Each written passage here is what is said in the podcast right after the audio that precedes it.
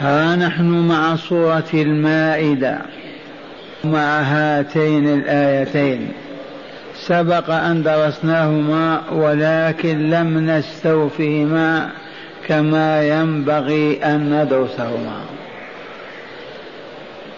فاستمعوا إلى النداء. الآيتان الكريمتان تلاوتهما بعد أعوذ بالله من الشيطان الرجيم.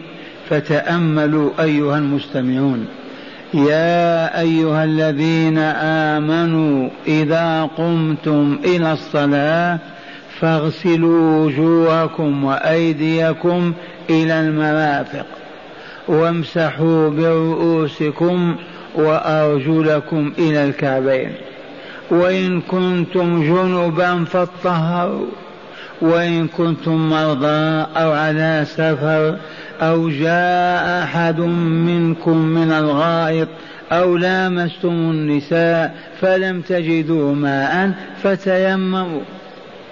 فتيمموا صعيدا طيبا فامسحوا بوجوهكم وأيديكم منه.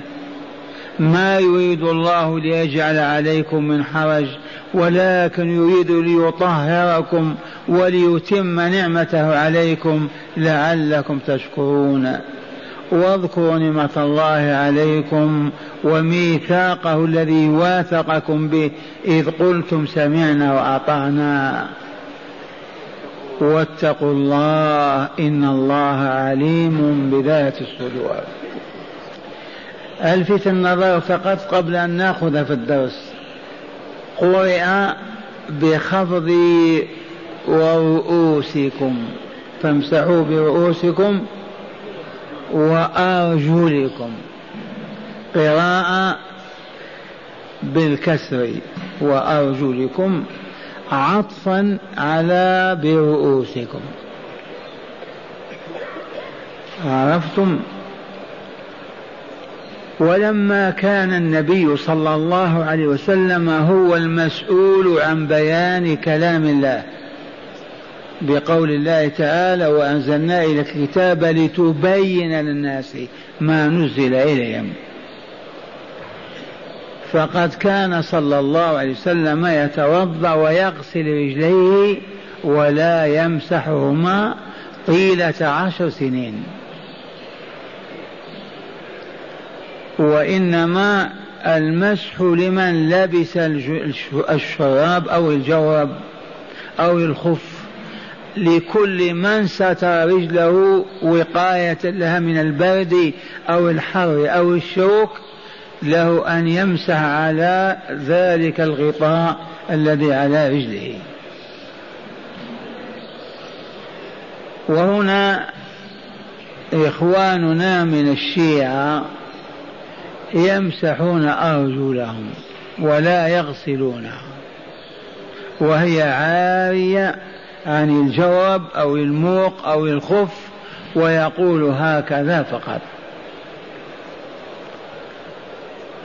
وجاءني أحدهم في الحلقة وقال لي لم أنتم ما تمسحون على أرجلكم والآية الكريمة تقول فامسحوا برؤوسكم وأرجلكم، فمما فتح الله به علي وأسكته قلت له هذا رسول الله صلى الله عليه وسلم ونساؤه وأصحابه وبناته والأمة معه.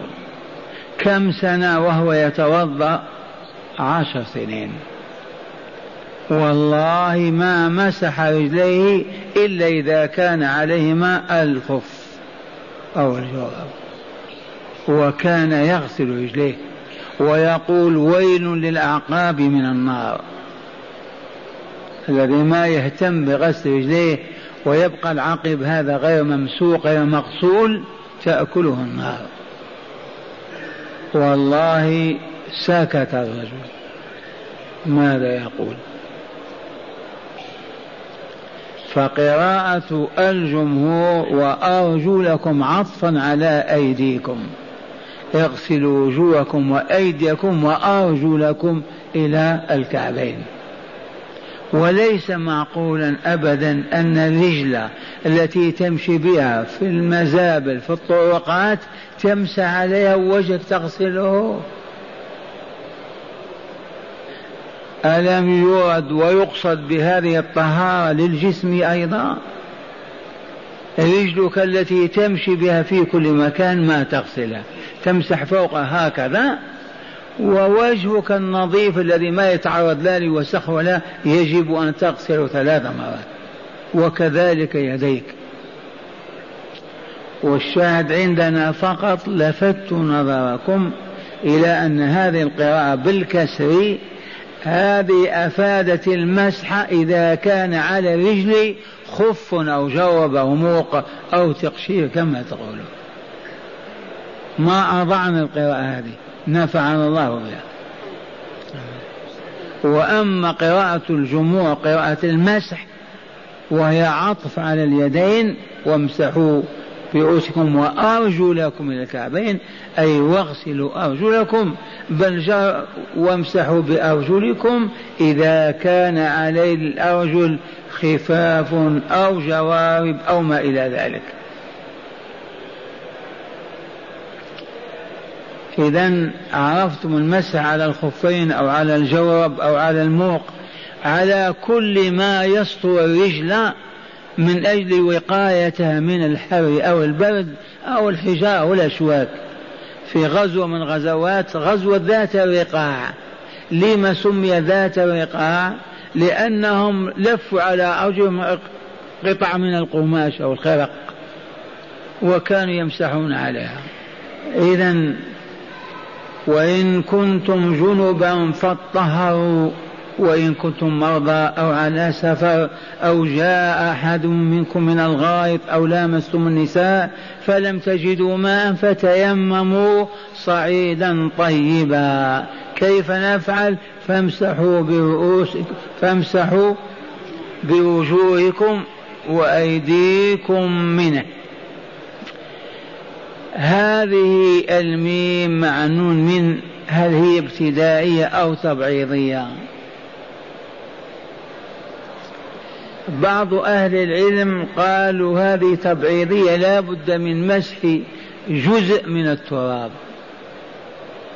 وقالوا ينبغي أن يكون المسح من التراب حتى يعلق بيدك منه جزء. تبهتم.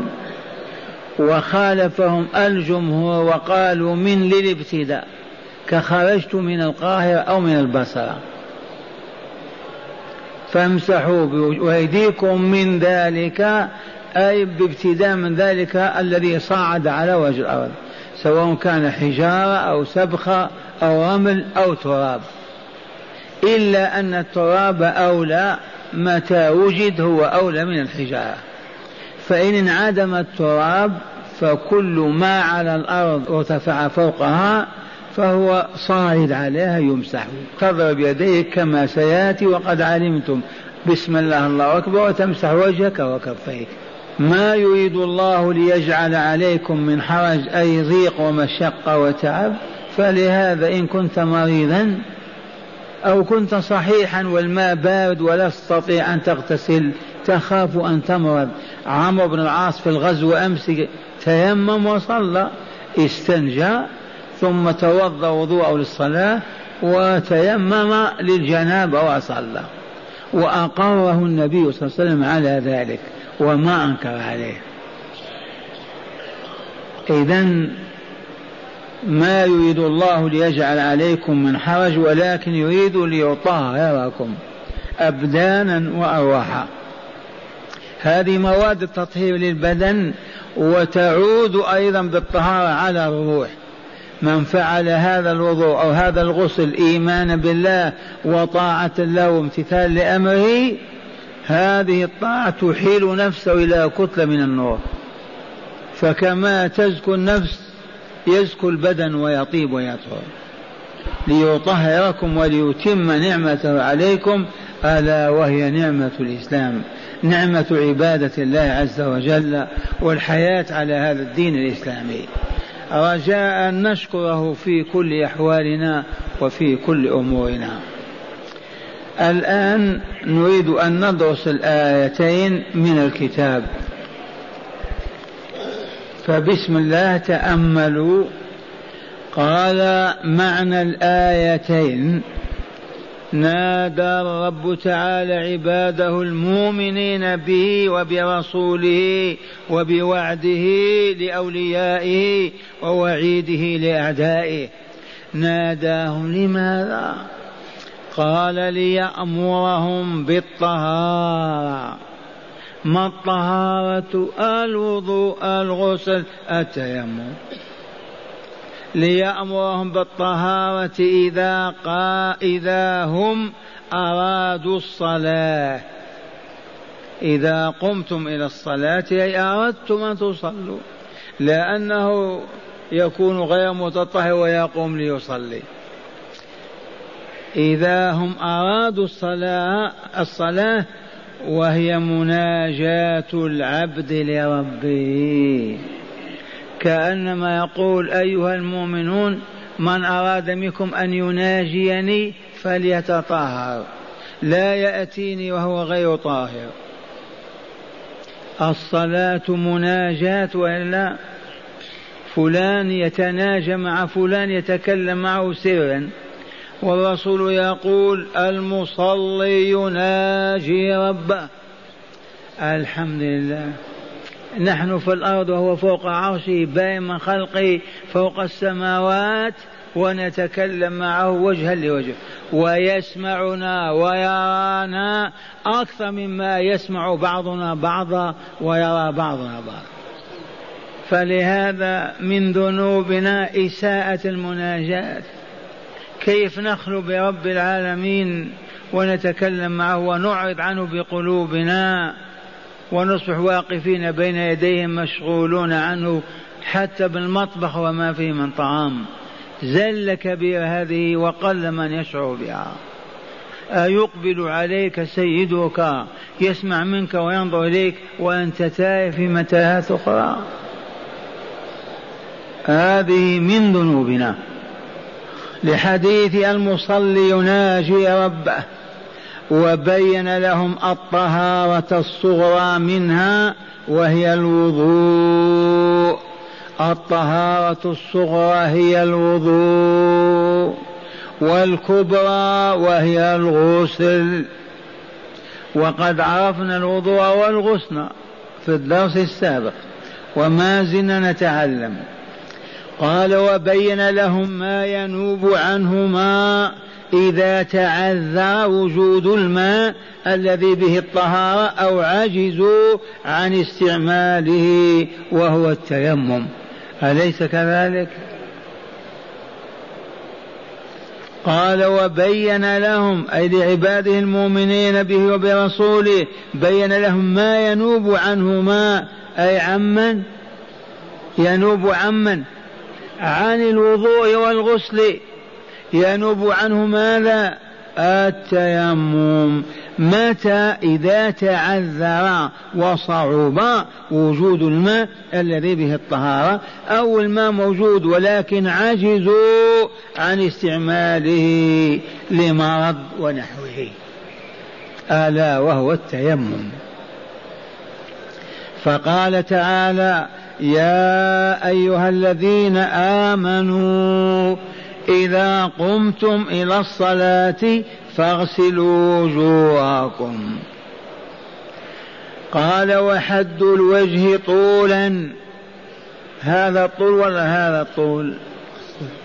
طول الإنسان هكذا وعرضه هكذا. وحد الوجه طولا من منبت الشعر أعلى الجبهة إلى منتهى الذقن أسفل الوجه. من منبت الشعر في الجبهة، في الغالب الشعر معروف يموت، وإن كان أصلع في الغالب هو هذا، إلى منتهى الذقن. هذا الطول والعرض من وتدي الأذن، هذا العظم إلى هذا. قال: من منبت الشعر على الجبهة إلى منتهى الذقن أسفل الوجه، وحده عرضا من وتدي الأذن اليمنى إلى وتدي الأذن اليسرى. الوتد هذا التي كأنه يثبت الأذن ويرسخها كالوتد الذي تشد به الخيمة. قال وأيديكم إلى المرافق وأغسلوا أيديكم إلى المرافق. قال فيشمل الغسل الكفين والذراعين إلى بداية العضدين، فيدخل في الغسل المرفقان ما ترتفق به لما تتكئ، المرفق يدخل. نعم، فقول المرفقين إلى بمعنى مع المرفقين، تقول وصلت إلى المدينة يعني ما دخلت بس وصلت الباب لا بد دخلت فيها، إلى تكون بمعنى مع. قال فيشمل الغسل الكفين والذراعين إلى بداية العضدين، فيدخل في الغسل المرفقان. قال وامسحوا برؤوسكم، واللفظ محتمل للكل وللبعض. وامسحوا برؤوسكم، هل الباء للتبعيض يكفي بعض الرأس أو الباء للإلصاق؟ لا بد وأن تلصق لك مع رأسك. على كل حال نحن مسلمون لا نتمذهب ولا نتعصب، ما بلغنا عن رسولنا صلى الله عليه وسلم وبلغه لنا أئمتنا وهداتنا نعمل به ولا نخالفه. فمن هنا المسح الحقيقي الوافي الكامل أن تبدأ بيديك هكذا من أول الرأس وتمضي بهما إلى القفا وتردهما وقد مسحت رأسك كله، هذا المطلوب. ولكن تأتي رخص يكون على رأسك غمامة مشدودة وأنت في صفا أو في حال برد، ما يقتضي موقفك أن تحلها وأنت في حالة تزحزحها هكذا وتمسح بعض الرأس وتتمم الباقي على عمامتك. وأخذنا بمعنى الباء من جهتين، للتبعيض وللاتصال. والنساء كالرجال، إذا رأسها مربوط محزوم شديد تزحزح هكذا تمسح عن بعض الشعر وتعمم المسح على خمارها. وما عصينا الله وما خرجنا عن أئمة الإسلام. أما أنك لا لشيء فتقول هكذا فقط، ما أظن هذا إلا لعبا واستهزاء. أو ما فهمتم عن تريه فقط، لأن البال التبعيد. والرسول ما غسل رجليه ما مسح رأسه 10 سنين ويمسح، هل قال هكذا فقط؟ إذن وامسحوا برؤوسكم. قال واللفظ محتمل للكل أي لكل الرأس ولبعضه.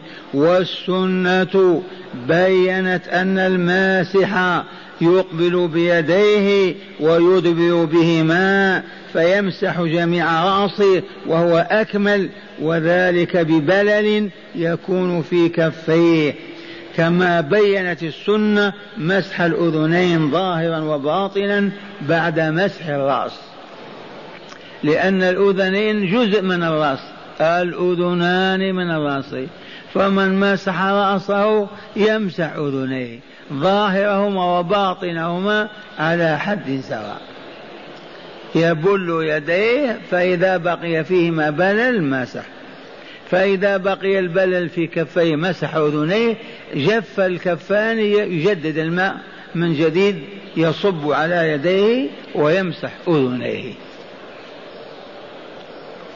فقوله تعالى وامسحوا برؤوسكم يدخل في الرأس الأذنان وإلا لا يدخل جزء من الرأس. قال وقوله وأرجلكم إلى الكعبين أي واغسلوا أرجلكم إلى الكعبين. والكعبان هما العظمان الناتئان عند بداية الساق، ساق الرجل عظم من هنا وعظم، عظمان ناتئان أي بارزان عند بداية الساق. وبينت السنة، سنة من هذه؟ سنة رسول الله أي طريقته ومنهجه الذي كان عليه وورثه المؤمنين من بعده. وبين السنة رخصة المسح على الخفين بدلا من غسل الرجلين، كما بينت غسل الكفين والمضمضة والاستنشاق والاستنثار، وكون الغسل ثلاثا ثلاثا على وجه الاستحباب. السنة هي التي بينت غسل الكفين ثلاثة ثم المضمضة ثم الاستنشاق الاستنثار. النبي صلى الله عليه وسلم هو الذي بين هذا، والآية مجملة والرسول المبين صلى الله عليه وسلم. والغسل ثلاثة ثلاثة وإلا على وجه الاستحباب. المفروض أن تعمم وجهك بالماء أو يديك بالماء، فإن اكتفيت بغسلة واحدة أجزأك ذلك، غسلت. لكن السنة أن تغسل ثلاثا ثلاثا، لأن الله وتر يحب الوتر، ولأن أضمن هذا أن تغسل عضوك غسلا كاملا، أأمن وأضمن. وإذا الغسلات الثلاثة ما تممنا يجب أن تعود أن تغسل ثالثة الرابعة وخامسة. المهم أن تعمم وجهك ويديك بالماء، بغسلة بغسلتين بثلاثة أفضل. قال وبينت السنة أيضا قول بسم الله عند الشروع، أي في البدء في الوضوء، ما إن تفرغ الماء أو قبل أن تفرغ الماء على كفيك تقول بسم الله. باسمه تتوضأ وإلا؟ لولا أنه أذن لك تتوضأ باسمه. بعونه وقدرته تتوضأ وإلا؟ لو ما أعانك شللت على الفور ما تفعل شيئا. إذا بسم الله عند الشروع أي البدء في الوضوء، كما بينت السنة وجوب الترتيب بين الأعضاء المغسولة، الأول فالأول، الوجه، اليدان، الرأس، الرجلين. لو أن شخصا يقول أنا أغسل رجلي أولا لأستريح ثم نغسل بعد ذلك وجه يدي، ما صح هذا منه. أو يغسل أول يديه ورجلي ثم يقول أترك وجهي والأخير حتى أجففه، ما صح غسله. الله ذكرها مرتبة ولا؟ فاغسلوا وجوهكم وأيديكم المرافق وامسحوا برؤوسكم وأرجلكم إلى الكعبين. فالذي يركب رأسه يقول إيش فيه أنا نبدأ بكذا، يكفر، يرد على الله عز وجل. لكن في حال العجز أو النسيان لا بأس، أما يتعمد المخالفة على شفا حفرة من النار. قال ووجوب الفور أيضا، بحيث لا يفصل بزمن بين أعضاء الوضوء حال غسلهما، بل يفعلها في وقت واحد إن أمكن ذلك. وأكدت وجوب، نعم الترتيب عرفناه، الوجه فاليدان فالرأس فالرجلين. والموالاة يغسل كفيه يتمضمض يستنشق يغسل وجهه ثم يقول نستريح، يا أم فلان أعطينا كاس قهوة، وبعد يشرب ثم يأخذ يغسل رجليه بعد ذلك أو يديه. يجوز هذا؟ لا بد من الفورية، اللهم إلا في حال العجز. الماء انقطع، كباس وقف، يمشي يأتي بالماء ولا لا؟ إيه نعم يمشي، قد يبقى نصف ربع ساعة حتى يحصل عليه، يبني على ما غسل. إن كفأ الإناء الذي كان فيه الماء وهو ما غسل رجليه لابد يطلب الماء أو ينتظر حتى تجيء أمه بالماء. هنا عليه ضرر؟ ما عليه ضرر، لأنه مضطر وهو متعمد. يتوضأ ويقول نخلي رجلي نغسلهم لما نكون عند المسجد، يصح هذا؟ ما يصح. الموالاة والفورية ركنان من أركان الوضوء، فريضتان من فرائض الوضوء، إلا في حال العجز أو النسيان. نسي رأسه ما مسحه وقد جفت أعضاءه، يمسح وهو في البيت أو في السوق ولا حرج. نسي يده ما غسله، فإن كان في المجلس في وضع موضع الوضوء يغسل يديه ويكمل وضوءه، ولكن إذا جفت أعضاءه بعد فترة قال أنا ما غسلت يدي اليمنى، يغسلها وحدها ولا حرج. قال كما بينت السنة وجوب الترتيب بين الأعضاء المغسولة الأول في الأول، ووجوب الفور بحيث لا يفصل بزمن بين أعضاء الوضوء حال غسلهما، بل يفعلهما في وقت واحد إن أمكن إن قدر على ذلك. وأكدت السنة وجوب النية حتى لكأنه شرط في صحة الوضوء، لقول الرسول صلى الله عليه وسلم إنما الأعمال بالنية. لو تدخل حمام وتغتسل 4 ساعات الماء والصابون والله ما زلت جنبا، لو تدخل النيل بكامل تعومه ولم تنوي رفع الحدث الأكبر أنت جنب. فالنية شرط في صحة الوضوء في كل العبادة وفريضة من فرائض العبادة، لقول الرسول صلى الله عليه وسلم إنما الأعمال بالنيات وإنما لكل امرئ ما نوى. وقال تعالى وإن كنتم جنبا، أي وإن أصابت أحدكم جنابة وهي الجماع والاحتلام، فمن جامع زوجته فأولج أي أدخل ذكره في فرجها ولو لم ينزل أي يخرج منه الماء أي لم يخرج منه المني، فقد أجنب أصبح جنب.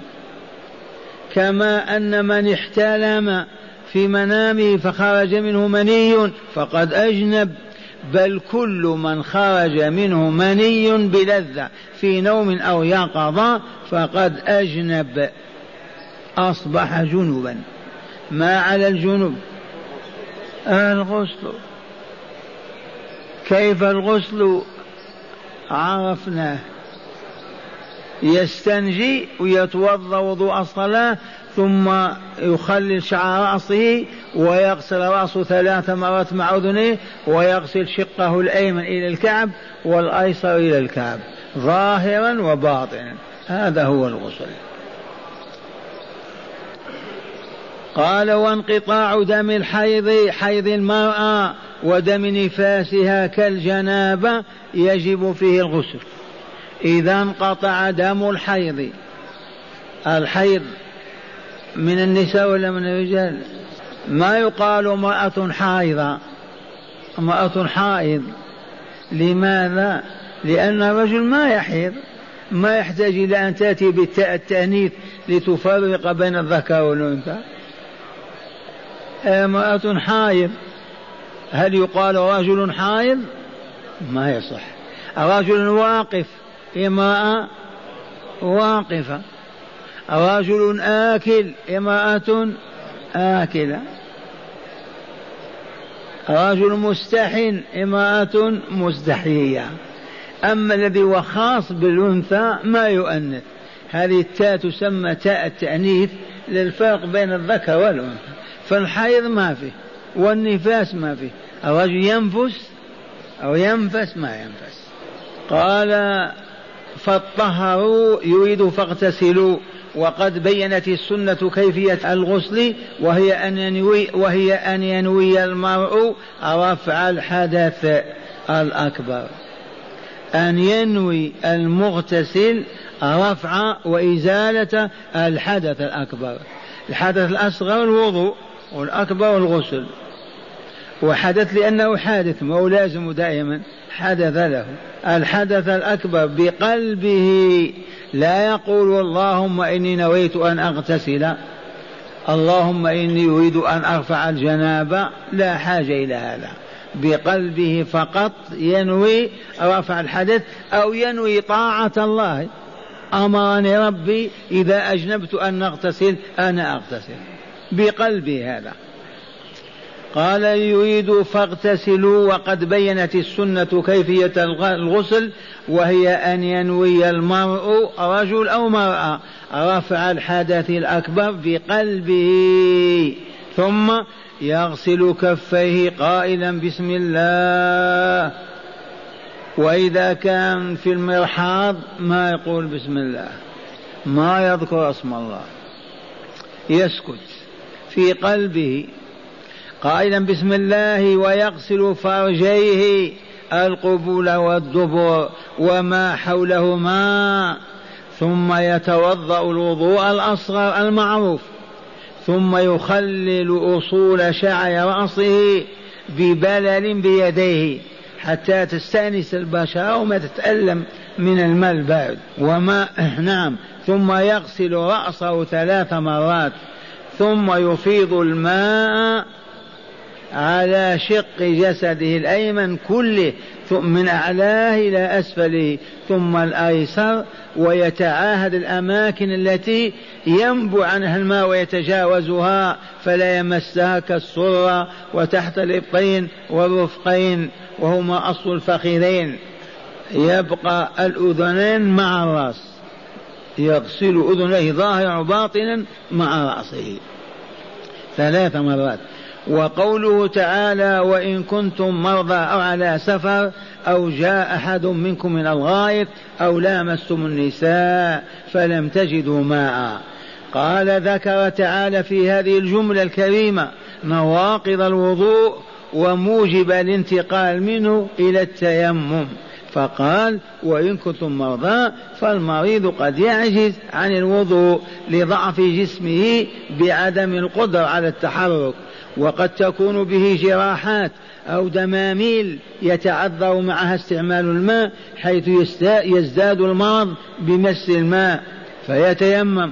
وقوله أو على سفر، إذ السفر مظنة عدم وجود الماء كما قدمنا، الذي يسافر على ناقته وبعيره مسافة يوم وليلة من أين يأتي الماء؟ كيف يحصل عليه؟ فالغالب أن المسافر في الزمن الأول يحتاج إلى الماء. فقال تعالى وإن كنتم مرضى أو على سفر، إذ السفر مظنة عدم وجود الماء، هذه موجبات الانتقال من الوضوء إلى التيمم، ينتقل من الوضوء إلى التيمم، ما هي موجباته؟ انعدام الماء أو العجز عن استعماله. وقوله عز وجل أو جاء أحد منكم من الغائط أو لامستم النساء، ذكر في هذه الجملة الأولى نواقض الوضوء إجمالا، وهي الخارج من السبيلين. أي سبيلان هذان؟ ما السبيلان؟ ما الطريقان؟ طريق الماء وطريق الخرء. من يخرج الماء له طريق ولا لا؟ والطريق هي السبيل ولا لا؟ فالمراد من السبيلين القبول والدبر. قال وهو الخارج من السبيلين من عذرة وفساء وضراط وبول ومذي كمني، أيضا الخارج من القبول كالخارج من الدبر ناقض الوضوء. الفساء هوى يخرج مع رائحة كريهة، والضراط معه صوت يسمع، والمذي ما رقيق يخرج عند انتعاش الذكر أو انتصابه فيوجب الوضوء ولا يوجب الغسل. والمني أيضا قد يخرج بدون لذة. كون لطيفة يا راضي، كان عندنا في القرية رجل حشاش، غفر الله لنا وله، يعني يشرب الكيف ويجادلنا ونحن طلبة علم صغار، يقول أنتم تدرسون العلم، نعم أنا أسألكم سؤال، ما هي النجاسة التي لا تطهر إلا بنجاسة؟ قلنا مستحيل هذا، كيف نجاسة لا تطهر إلا بنجاسة؟ قال روحوا تعلموا. إذن ما تعلمتم؟ وبينها لنا، وهي أن المني إذا خرج بعد البول، إذا بال الفحل يخرج منه المني متدفقا. انتبهتم؟ الودي، الودي ما أبيض ثاخن كالمني، هذا الودي إذا خرج ما يمكن أن يزول غصه بالماء، لا يغسل إلا بالبول، إذا بلت انقطع، قبل أن تبول يبقى معك ولو أنت تصلي ويسيل. نجاسة هذا الودي ولا لا تطهر إلا بنجاسة وهي البول. لطيفة هذه ولا لا؟ فقهية. الودي والمذي والمني، المني متدفق عند ارتعاش الذكر، هذا يوجب الغسل إجماعا في يقظة أو في نوم. المذي علي رضي الله كان مذاء، فقال وكنت مذاعا واستحيت من رسول الله لمنزلتي منه، أنا زوج فاطمة، فقال للمقداد بن الأسود اسأل رسول الله صلى الله عليه وسلم عن المذي، فقال يغسل ذكره ويتوضأ. فالمني المذي هذا ما رقيق يوجد عند النظر أو اللمس وانتعاش الذكر، هذا ينقض الوضوء بالإجماع ويغسل بالإجماع، ولكن ليس بجنابة. الودي يوجد في الفحول، هذا يخرج عندما يتبول المرء يخرج بعده ثخين أبيض، تباتم ما ينقطع إلا إذا بلت، فحاول أن تبول ولو بعد 5 دقائق، أوقف اجلس، إذا خرج منك بول انقطع، فاصل له.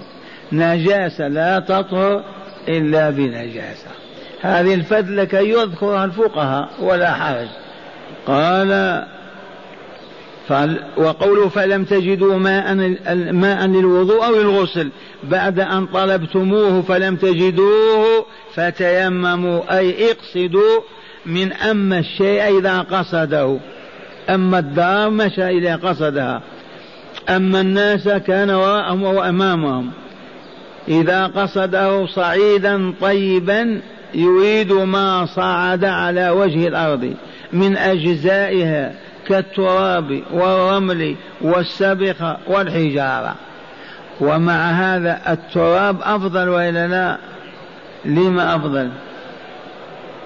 لأن فيه أن تذل لله عز وجل وأن تمسح كفيك ووجهك بالتراب، مظاهر العبودية لله عز وجل. لو أن متكبرا كيف أمسح وجهي بالتراب؟ تبهتم لا أمسح إلا بالحجارة، يصح هذا من مؤمن؟ هذا هو الكبر. لكن إذا ما وجدت التراب يمسح على أي شيء ظهر على الأرض من أنواع أجزائه التي تصعد عليها. قال فامسحوا بوجوهك، وقوله طيبا يريد به طاهرا من النجاسة والقذر، وقوله فامسحوا بوجوهكم وأيديكم منه بين فيه كيفية التيمم، وهي أي الكيفية أن يقصد المرء التراب الطاهر، وإن تعذر ذلك فما تيسر له من أجزاء الأرض فيضرب بكفيه الأرض فيمسح بهما وجهه وكفيه ظاهرا وباطنا مرة واحدة. هذا الذي علم رسول الله عمار بن ياسر الحائط، لا ما دخلت يد العمران ما يجوز، لا رخام ولا حائط، ما هو أصل هذا، ما هو أصل الأرض، ما صعد على الأرض من أجزائها. قال بين فيه كيفية التيمم، وهي أن يقصد المرء التراب الطاهر، وإن تعذر فما تيسر له من أجزاء الأرض فيضرب بكفيه الأرض فيمسح بهما وجهه وكفيه ظاهرا وباطنا مرة واحدة. وقوله تعالى منه أي من ذلك الصعيد، وبهذا بين تعالى كيفية التيمم، وهي التي علمها رسول الله صلى الله عليه وسلم عمار بن ياسر رضي الله عنهما. وقوله تعالى ما يريد الله ليجعل عليكم من حرج، يخبر تعالى أنه يأمر بالطهارة بقسميها، الصغرى وهي الوضوء، والكبرى وهي الغسل، وما ينوب عنهما عند العجز وهو التيمم. ما يريد بذلك إيقاعنا في الضيق والعنت ولكنه تعالى يريد بذلك تطهيرنا من الأحداث والذنوب، لأن الوضوء كفارة لذنب المتوضئ كما جاء بيانه في السنة، وهو قوله تعالى ولكن يريد ليطهركم وليتم نعمته عليكم لعلكم تشكرون، أي بهدايتكم إلى الإسلام وتعليمكم شرائعه فيعدكم بذلك لشكره، وهو طاعته بالعمل بما جاء به الإسلام من الأعمال الباطنة والظاهرة، وهو معنى قوله لعلكم تشكرون. هذا ما دلت عليه الآية الأولى.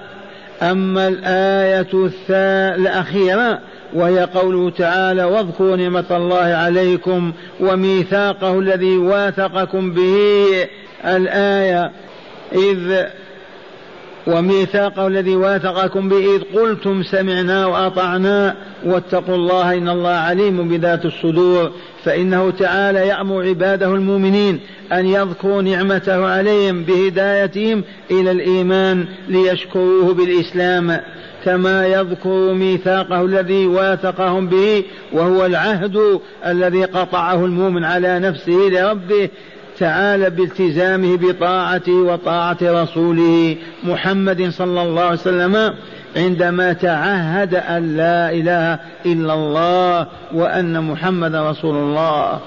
وأما قوله إذ قلتم سمعنا وأطعنا قد قالها الصحابة بلسان القال عندما بايعوا رسول الله صلى الله عليه وسلم على السمع والطاعة في المنشط والمكره، وقد قال كل مسلم بلسان الحال لما شهد لله بالوحدانية وللنبي برسالة.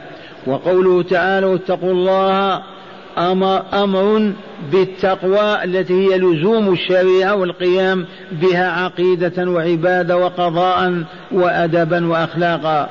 وقوله إن الله عليم بذات الصدور يذكرهم بعلم الله تعالى بخفايا أمورهم حتى يراقبوا ويخشوه في السر والعلن، وهذا من باب تربية الله تعالى لعباده المؤمنين من أجل إكمالهم وإسعادهم، فله الحمد وله المنة. هداية الآيات أولا الأمر بالطهارة وبيان كيفية الوضوء وكيفية الغسل وكيفية التيمم في هذه الآية. ثانيا بيان الأعذار الناقلة للمؤمن من الوضوء إلى التيمم، بيان موجبات الوضوء والغسل ما هي. رابعا الشكر وهو علة الإنعام. خامسا ذكر العهود يساعد على التزامها.